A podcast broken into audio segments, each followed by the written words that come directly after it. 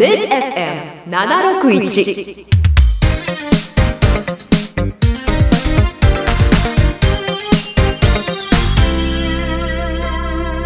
パラチャンネル。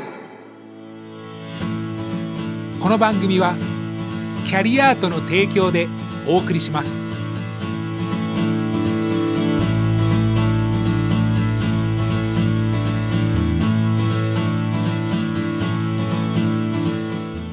時刻は11時を回りました。おはようございます。ミッド FM パラチャンネル。お相手の DJ フージーこと早藤直樹です。そして今日もこの人と一緒にお送りします。中塚翔太さんです。おはようございます。おはようございます。中塚さん、はい、10月に入りました。入りましたね。中塚さんは今年の秋どのように過ごされる予定でしょうか、あのできれば旅行は行きたいですよね。旅行行きたい。GoTo を利用して行きたいですけどね。今年は特にそういう望む人多いんじゃないでしょうか、はい。まあ、子供も僕あの生まれたばっかりなので、はい、まあ、なかなか難しいかなとは思ってますけどね。なるほど。今年は特にそういう望む方もいると思いますけど、うん今放送お聞きのあなたはこの秋どのように過ごしでしょうか？今日もぜひ番組最後までお付き合いよろしくお願いします、はい、そして中塚さん、はい、今日もまた素敵なゲストの方にズームをつないでいます。今日はこの後株式会社ミライロ代表取締役社長の垣内俊哉さんをズームをつないでお招きします。お楽しみに。ここからは本日のゲストとズームがつないでいます。早速お呼びしましょう。本日のゲスト株式会社ミライロ代表取締役社長垣内俊哉さんです。垣内さんおはようございます。おはようございます。今日よろしくお願いします。よろしくお願いします。よろしくお願いします。さあまずは早速ですけど垣内さん簡単な自己紹介お願いします。はい、ありがとうございます。私は株式会社ミライロという会社を立ち上げまして事業を行っています。具体的にはバリアフリーのコンサルティングということで建物や施設が車椅子の方であったり障害のある方であったりご高齢の方が使いやすいようにといった事業を行っています。今日は出演ありがとうございます。こちらこそです。未来路の設立にあたってまずはどのような経緯でできた会社なんでしょうか？もともとの経緯としましては私が大学生の頃にですね友人との出会いから何か新しいことを挑戦しようということで起業するに至りましたその起業ということに関してはじゃあ何をテーマにするのかと考えた時に私自身が骨の病気で車椅子に乗っているので自身の経験を生かせる事業を行おうということでバリアフリーのことをメインのテーマとして二十歳の時に起業しました。今実際そのバリアフリーをテーマにして事業展開されてると思うんですけれどもその中でのこう、はい、メインの事業っていうんですかねコンサルティングというところも含めて何かこう、えー、と会社の打ち出してるものっていうものはあるんですか？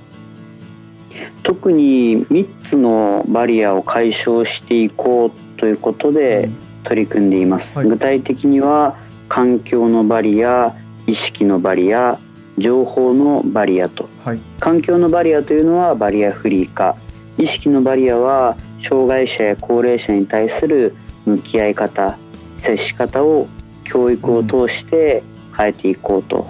うん、情報のバリアに関してはバリアフリーのお店がどこにあるのかといったことを調べられるようにしたりということで情報に関するアプリケーションを運営したりしています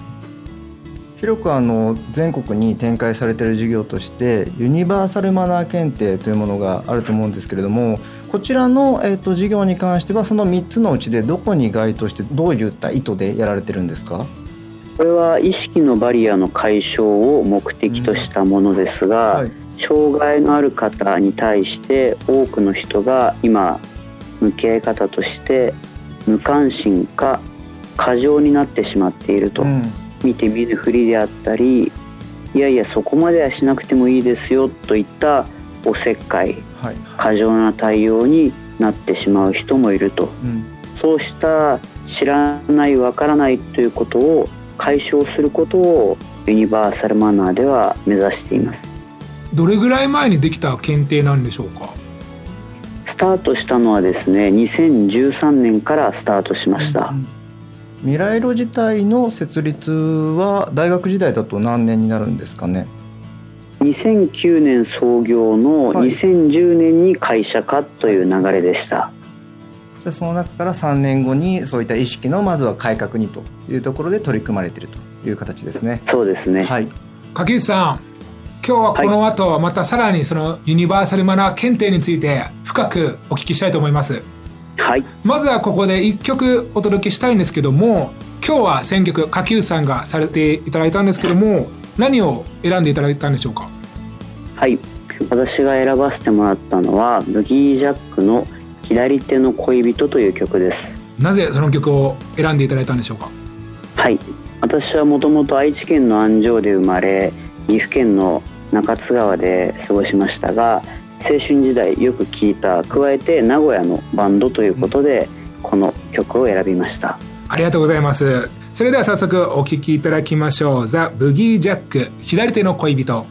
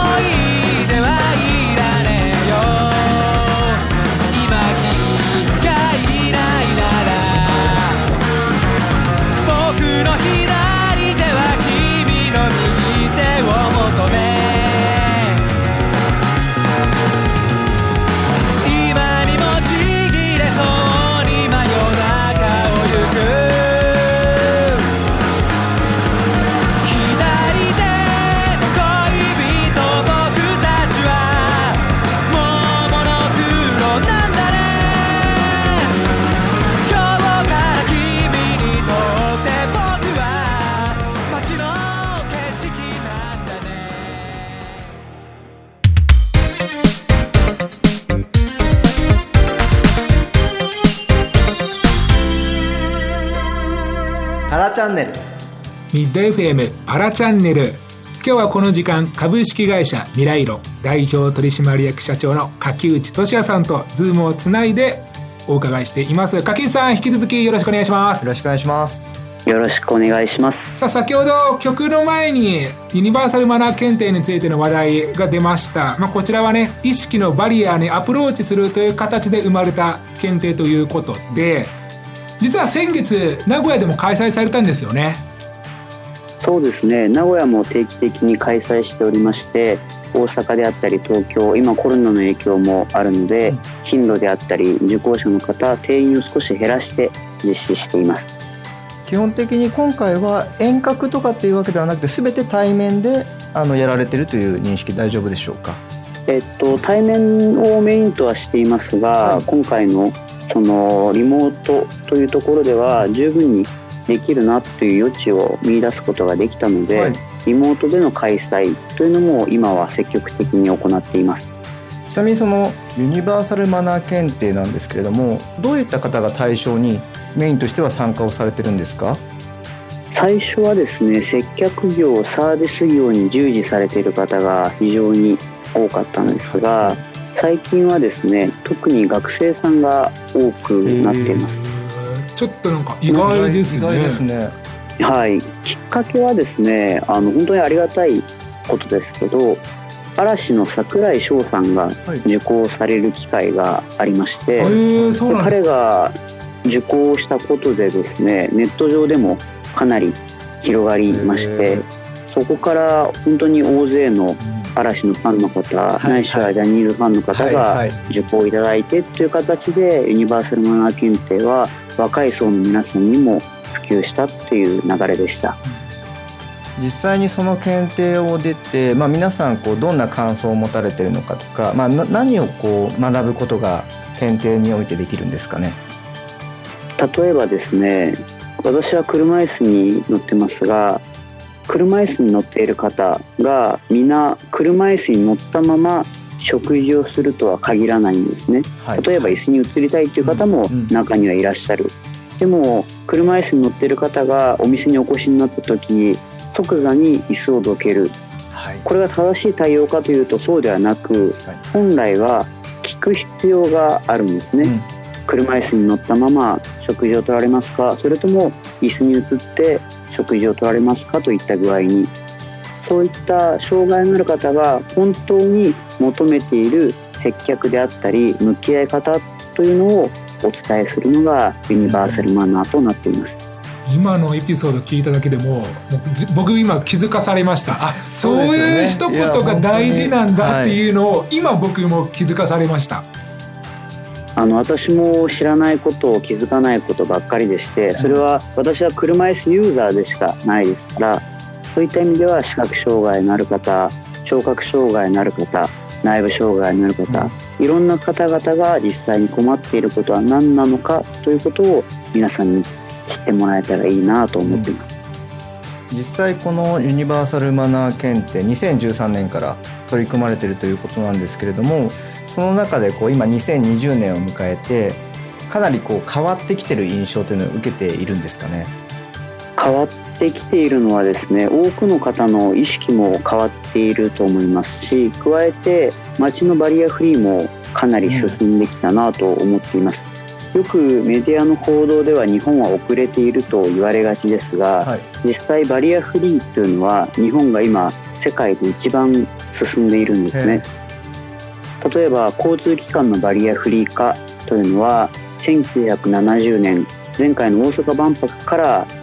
積極的に広がっていき交通機関に関しては今では世界トップクラスとなってます。実際に例えば大阪の地下鉄だけを見れば100%東京も88名古屋に関しては車文化ということも根付いているので東京と比べたら少しだけ水準が低いですがとはいえ8割程度の駅がバリアフリー化されていると。そうした中街中で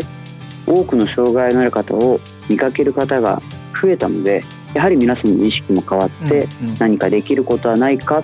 とそういった一歩から皆さんにユニバーサルマナー受講いただいているんじゃないかなと思います。柿内さん今この放送を聞いて、はい、ユニバーサルマナー検定のことを初めて知ったちょっと私も興味あるわっていう方に今受講迷ってる方に何か一言